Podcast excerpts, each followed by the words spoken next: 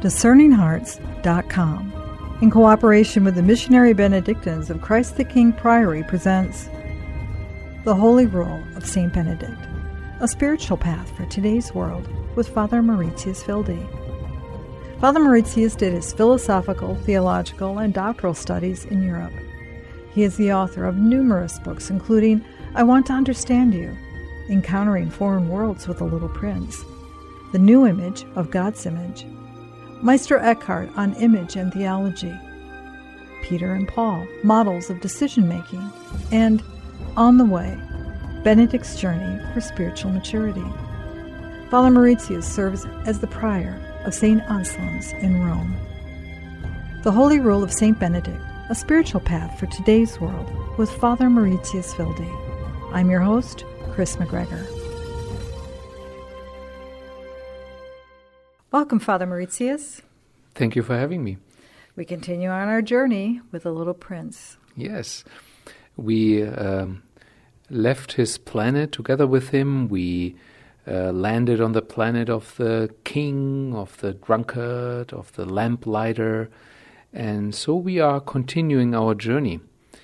And the question that arose to me was how can we bridge the gap between all these different figures that are sitting on their planets. Or, in other words, how can we bridge the gap between each of us as human beings? If this is true, that each of us lives in his own world, has his own language, his own time, sense of time, his own meanings and purpose, how can we ever how can we ever come closer to each other? Are we just these isolated figures as human beings, or is there a way to make friends and to become familiar to each other without denying or neglecting the fact that we are still of different worlds and still um, have to respect that nobody really knows the mystery of, of his neighbor. That ideal of friendship, of true friendship, sometimes we ache, don't we, so much for relationship, any kind of relationship. We fall into friendships, quote unquote friendships, that really don't bear the term, do they? Yes, that is true. We have many friends, maybe on Facebook, and many people who would call us friends. But to have somebody whom we really can call friend, it's a different story. I think it all starts with our brokenness. And that sounds maybe strange, but this is how it started with the little prince. The little prince had to leave his planet. Why did he leave his planet? Because he couldn't deal, I mentioned this before in another interview, he couldn't deal with a flower that was growing on his planet. Actually, it was a rose, a pretty, pretty rose. And he loved this rose. He just loved it. But she took advantage of that and started to control him. So she was actually very vain. This is how the little prince describes her. And so she began to hurt him and began to cause him grief. He just couldn't handle it anymore. He was able to handle his volcanoes, you know, to to to make sure that they don't break out any again. Again, he was able to to uh, handle the baobabs, these big trees, that they wouldn't take over his planet. But he was not able to live on one planet with his rose. There are some scholars who say the rose might stand for Saint Exupéry's wife, from uh, whom he divorced. Actually, he separated from from this uh, lady. So, a very it was a very beautiful lady So some say that he kind of uh, worked into this novella, into this story, his own history and his own uh, love um, that finally was a too big challenge for him. And so, what I want to say at this point is it all starts as we break. We cannot become true friends to others if we are not broken. Or in the imagery of the little prince, he had to leave his world behind. He um, hang on to um, geese and kind of was flying away from his planet and then starting his journey. And that made, in, made him open for new friendships. I think it is a spiritual principle that we are encountering here that we have to let go, that we have to finally become detached from all those things who want to take over, who are not really us.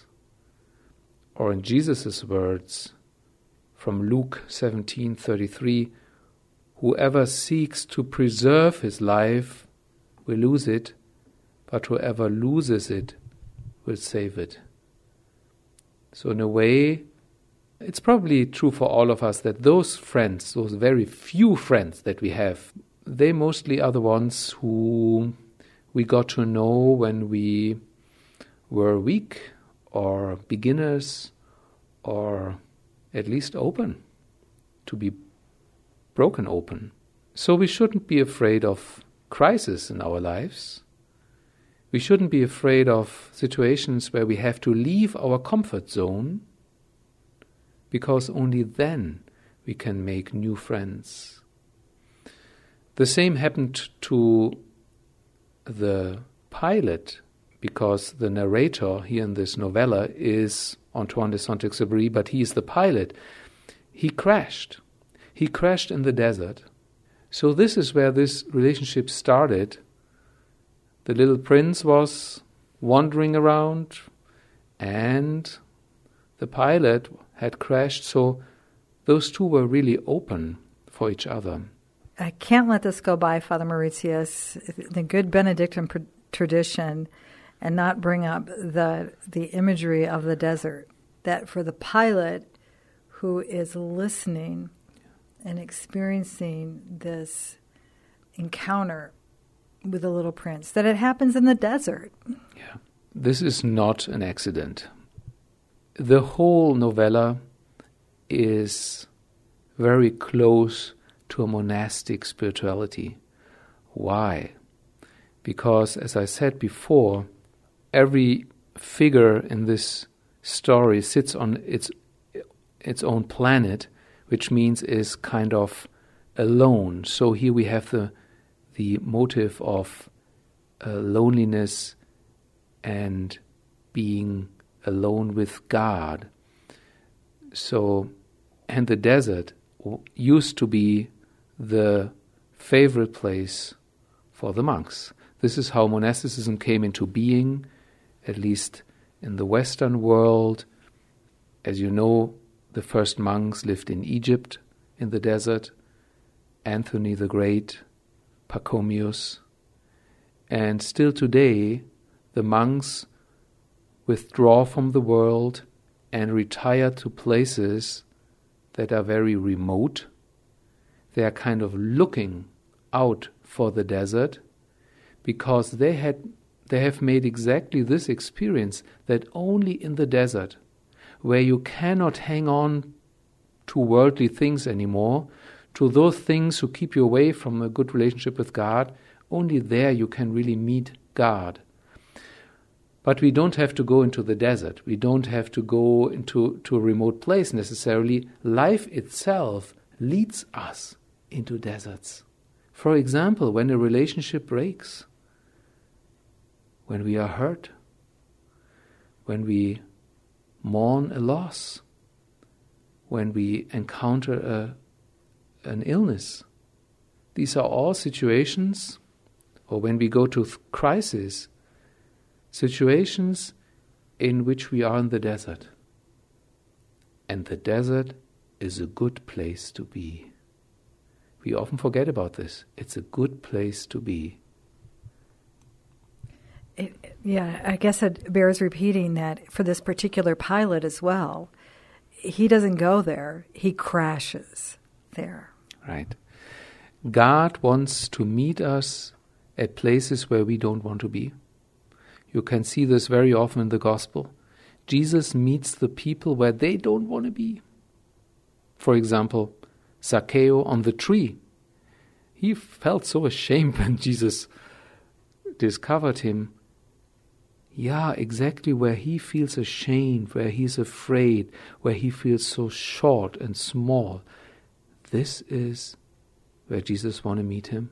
This is where he wants to connect with him. Again, when we are weak, then we are strong. So our weaknesses, and the desert is kind of a, an image for for the area, for the space where our, where we are not strong anymore. We cannot, we don't have anything to hand. We are totally dependent on this little water that we might get or little something to eat. So it's a good place. And life leads us into this place. And Lent is a time where we dive into this desert. And everybody should have desert times in his life. So, in this time in the desert and in this counter with the little prince, it is a, an opportunity, as you said, to, to reflect on that encounter with friendship. I mean, that, that interaction. And we've said it over and over and over again in this, but it goes back to relationship, doesn't it? Yes, it does. Because you are just grateful to encounter another human being in the desert.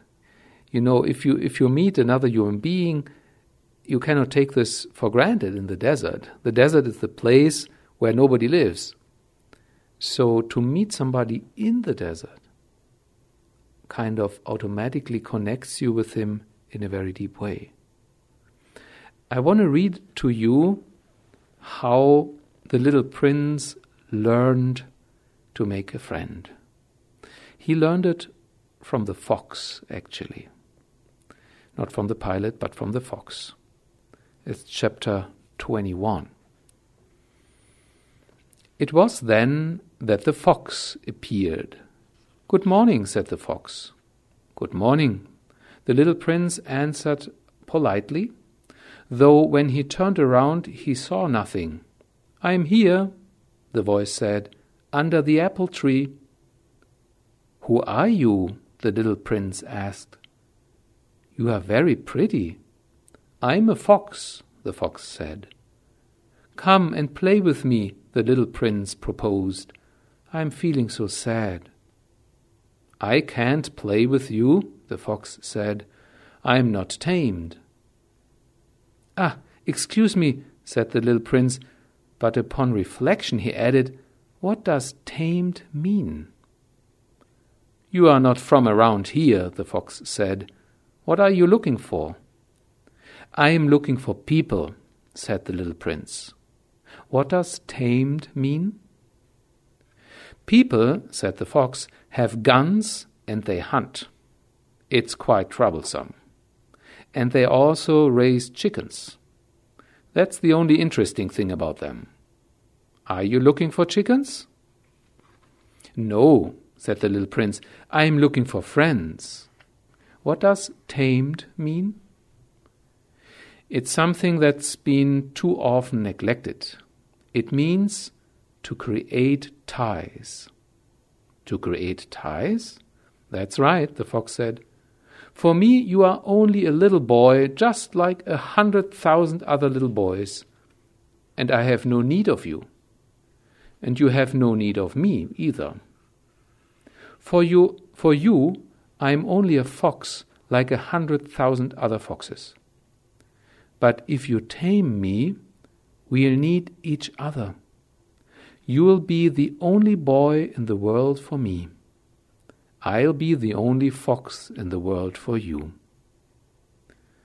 I am beginning to understand, the little prince said. There is a flower. I think she has tamed me. Possibly, the fox said. On earth, one sees all kinds of things. Oh, this isn't on earth, the little prince said. The fox seemed quite intrigued. On another planet? Yes. Are there hunters on that planet? No. Now that's interesting. And chickens? No. Hmm, nothing is perfect, sighed the fox. But he returned to his idea. My life is monotonous. I hunt chickens, people hunt me, all chickens are just alike, and all men are just alike, so I'm rather bored. But if you tame me, my life will be filled with sunshine. I'll know the sound of footsteps that will be different from all the rest. Other footsteps send me back underground. Yours will call me out of my burrow like music. And then look, you see the wheat fields over there? I don't eat bread. For me, wheat is of no use whatever. Wheat fields say nothing to me, which is sad. But you have hair the color of gold so it will be wonderful once you have tamed me. The wheat, which is golden, will remind me of you, and I love the sound of the wind in the wheat. The fox fell silent and stared at the little prince for a long while. Please tame me, he said. I'd like to, the little prince replied, but I haven't much time.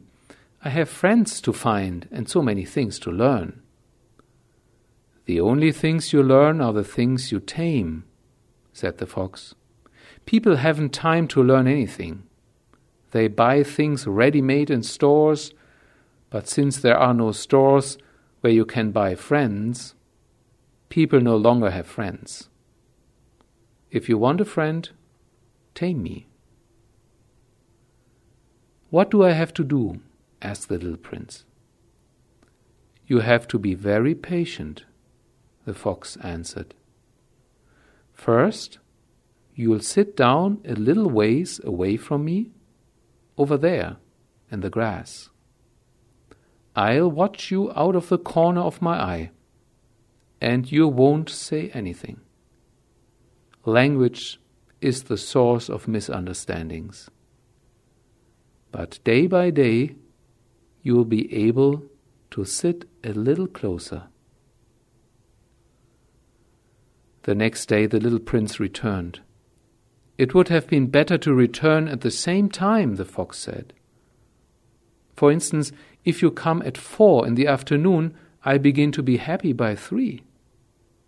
The closer it gets to four, the happier I'll feel. By four, I will be all excited and worried. I'll discover what it costs to be happy. But if you come at any old time, I'll never know when I should prepare my heart. There must be rites. What is a rite? asked the little prince. That's another thing that's been too often neglected, said the fox. It's the fact that one day is different from the other days, one hour from the other hours. My hunters, for example, have a rite. They dance with the village girls on Thursdays. So, Thursdays are wonderful days. I can take a stroll all the way through the vineyards. If the hunters danced whenever they chose, the days would all be just alike, and I'd have no holiday at all. The first thing that we learn from the little prince and the fox is that it takes time to make true friends. If we don't invest time we won't find friends. Every day the prince learned something new from the fox. Friendship grows, comes into being. A new world comes into being. The second thing we learn is you need to be present. You cannot buy a friendship. The only way you can gain a friend, tame him, is by being around, being present, being there. It's not so much a thing of doing something, it's more a thing of being there. If I still want something from my friend that I want to, from the one whom I want to befriend, if I still want something from this person, then I haven't really left my world yet. I have to leave behind my intentions, my purpose, what I have to start anew for this person. He is worth it, she is worth it. So that finally, both of us, having left our worlds, can create a new world together. And that takes time. It's so interesting when you when you phrase it that way. Because what up to my mind and my heart was that you have to love, give, and expect nothing.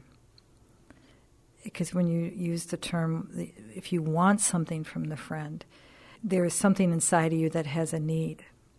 And you're not just being, yeah. you're not just presenting, but you're consuming in a way yeah. a, a, part of that person.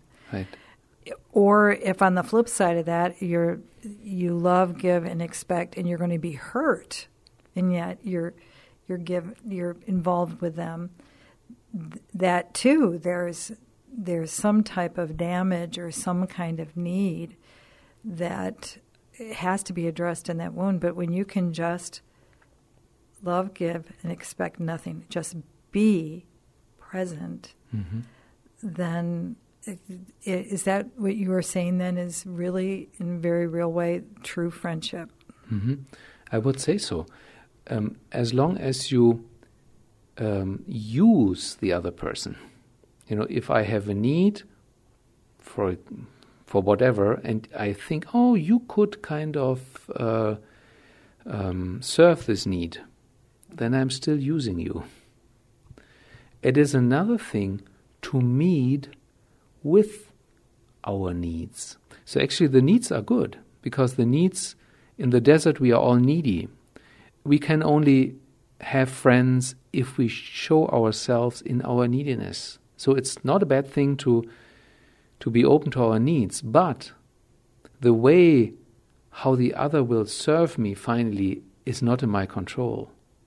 I'm not supposed to kind of uh, predetermine how this should be. As long as I try this, I'm not open for him as or her as a person. There's a what you're speaking of is a very healthy response in relationship, as opposed to uh, that that Aryan weakness where we may try to manipulate somebody in that area of control. We may not even realize we're doing it. That I'm going to love you so much, and I'm going to give to you so much. There's an expectation that, well, then of course you're going to do that for me. Mm-hmm. And that's that's different, isn't it, than what you're saying? It, it is different. It's a subtle difference, but it's a big difference. Um, you need a selflessness to really have a friend. I must say, though, that probably we all start our friendships and relationships not this way, and we don't have to. In the beginning, certainly the other um, serves our needs and we complement each other and the other has a function for me.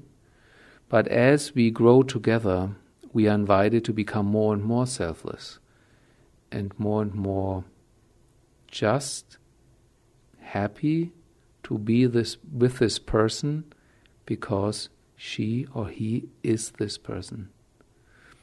I personally can only do this with my faith you know, really deeply believing that Christ lives in, in the other person. Um, so there's something in the other person that is so great, so wonderful, so worth accepting that I can just be open, not wanting anything, not expecting anything, and certainly not manipulating. You know, I, I'm struck by Thomas Merton when he would talk about the true self as mm-hmm. opposed to the false self. Mm-hmm. And I would imagine that that same type of projection could be made onto our relationships, the true friend, true friendship, the true relationship, and the false relationship, false friendship. Is that could that case be made? Mm, yes, I, I would say so. The the false relationship or friendship is the one that got stuck somewhere and um, hasn't reached a point of true love and true freedom yet. However, we shouldn't be concerned so much about how true and spiritual our friendship is. We should rather be concerned about how true am I myself. In other words, if if you live together with a person or if you have a friend, you will encounter both your false self and your true self. This is the beauty of relationships and friendships that they make you encounter both selves and help you to let go the false self. It just happens automatically in the marriage or in the community, in a religious community. You you start out with a big deal of false self and hopefully and certainly also of true self, but over time this false self uh, surfaces just automatically because the others they see it and they will tell you they tell you they make you know there's something not right there's something false this is not you and this causes certainly some suffering and friction and conflict and the worst thing is to break up the relationship at this point which very often happens Instead, you should just stick with this person because the person can teach you something.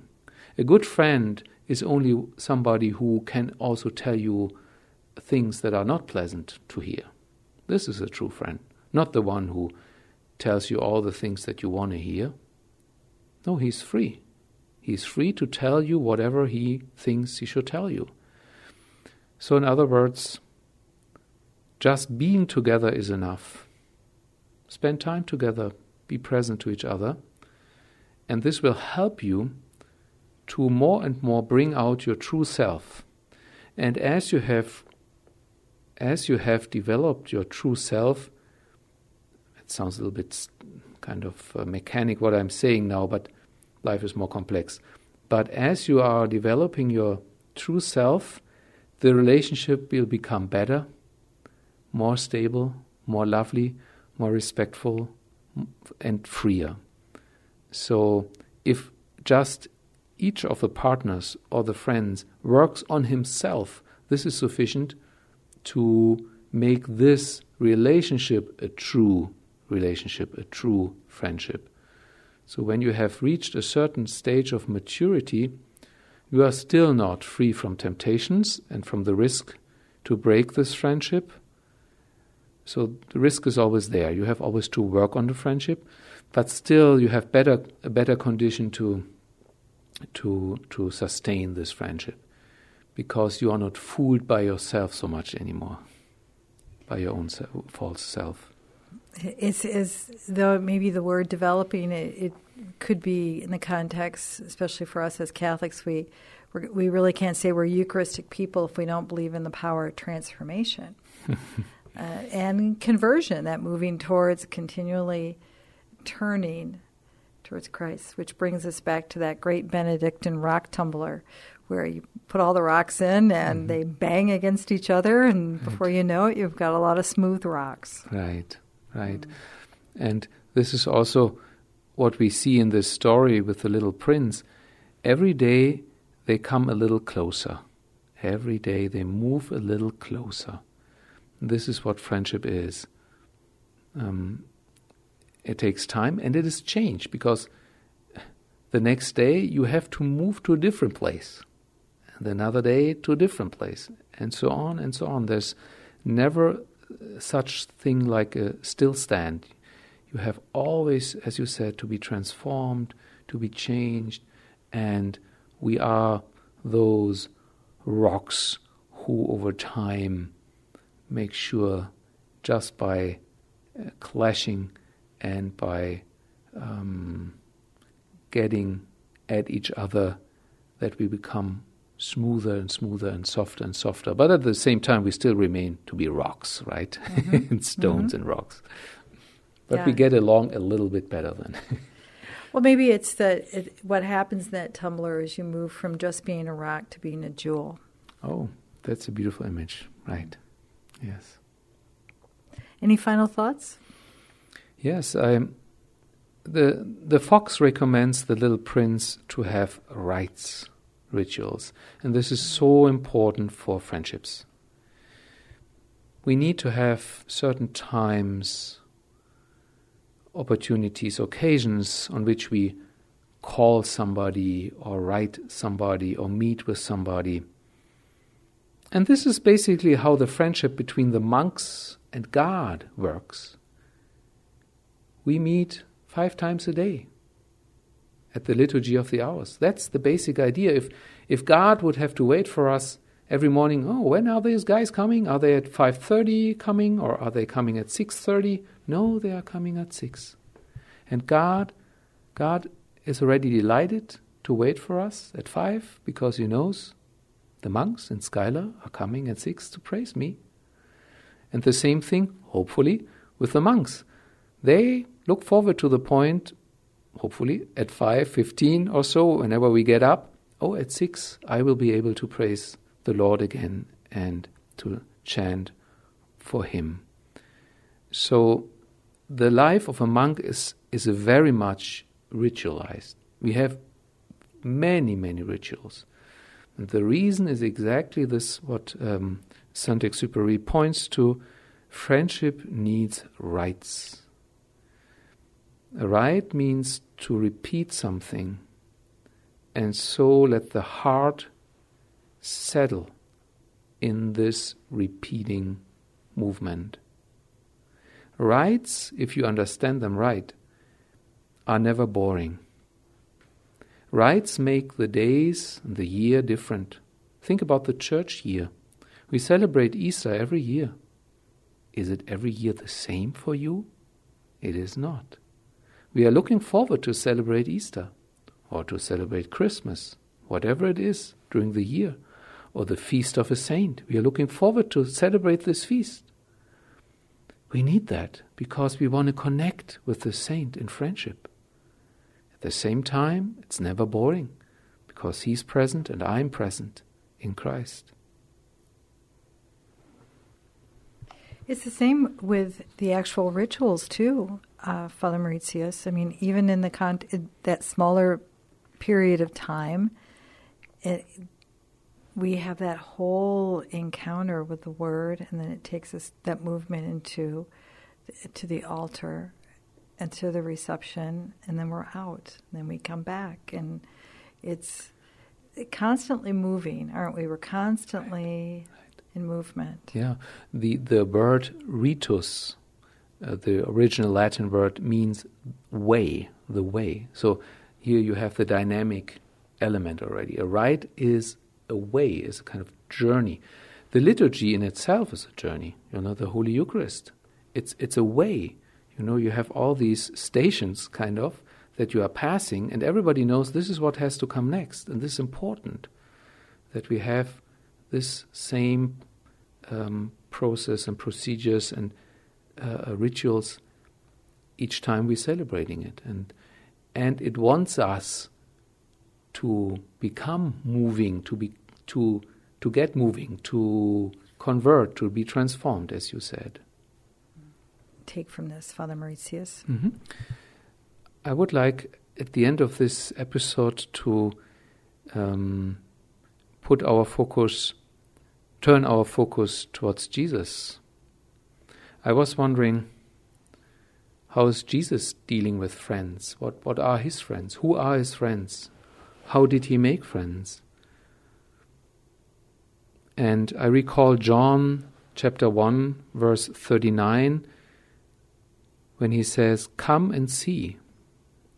So they went and saw where he was staying, and they stayed with him that day. So the apostles did the very same. Jesus invited them, Be with me, take time to be with me. And they stayed with him.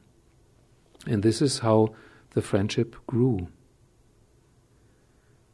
On another level, you could say that God spends time with us in Jesus because Jesus became incarnate, entered time and space, became a human being. By doing this, he started to spend time with us. This is how he made us friends. He spent 30 years with us. And he was present. The only thing he did was he was present. He was present to his mother, to his father. He was present to his disciples, present for the poor people, present for everybody. And this was changing. So at the end of his life, he could say in John 15 15, I no longer call you slaves, because a slave does not know what his master is doing. I have called you friends, because I have told you everything I have heard from my Father. Jesus has become our true friend. He has tamed us. In a way, we have tamed God through Jesus. so that we don't have to be afraid anymore. So that God is not anything to us, but we have seen Him. He has become a face, He has bec- become unique for us. He now stands out. Now we know who God is. It's Christ. Isn't it wonderful now in the in the rite in the liturgy of the church we are actually recall, you know, show us the light of your face. Yes. This is what our longing is to see the light of his face. Thank you so much, Father Mauritius. You're very welcome, Kris. Thank you. You've been listening to The Holy Rule of St. Benedict, a spiritual path for today's world with Father Mauritius Wilde. To hear and or to download this program, along with hundreds of other spiritual programs, visit discerninghearts.com. This has been a production of discerninghearts.com. I'm your host, Kris McGregor. We hope if this has been helpful for you that you will first pray for our mission, and if you feel us worthy, consider a charitable donation which is fully tax deductible to support our efforts. But most of all, we ask that you tell a friend about discerninghearts.com and join us next time for the Holy Rule of St. Benedict, a spiritual path for today's world with Father Mauritius Wilde.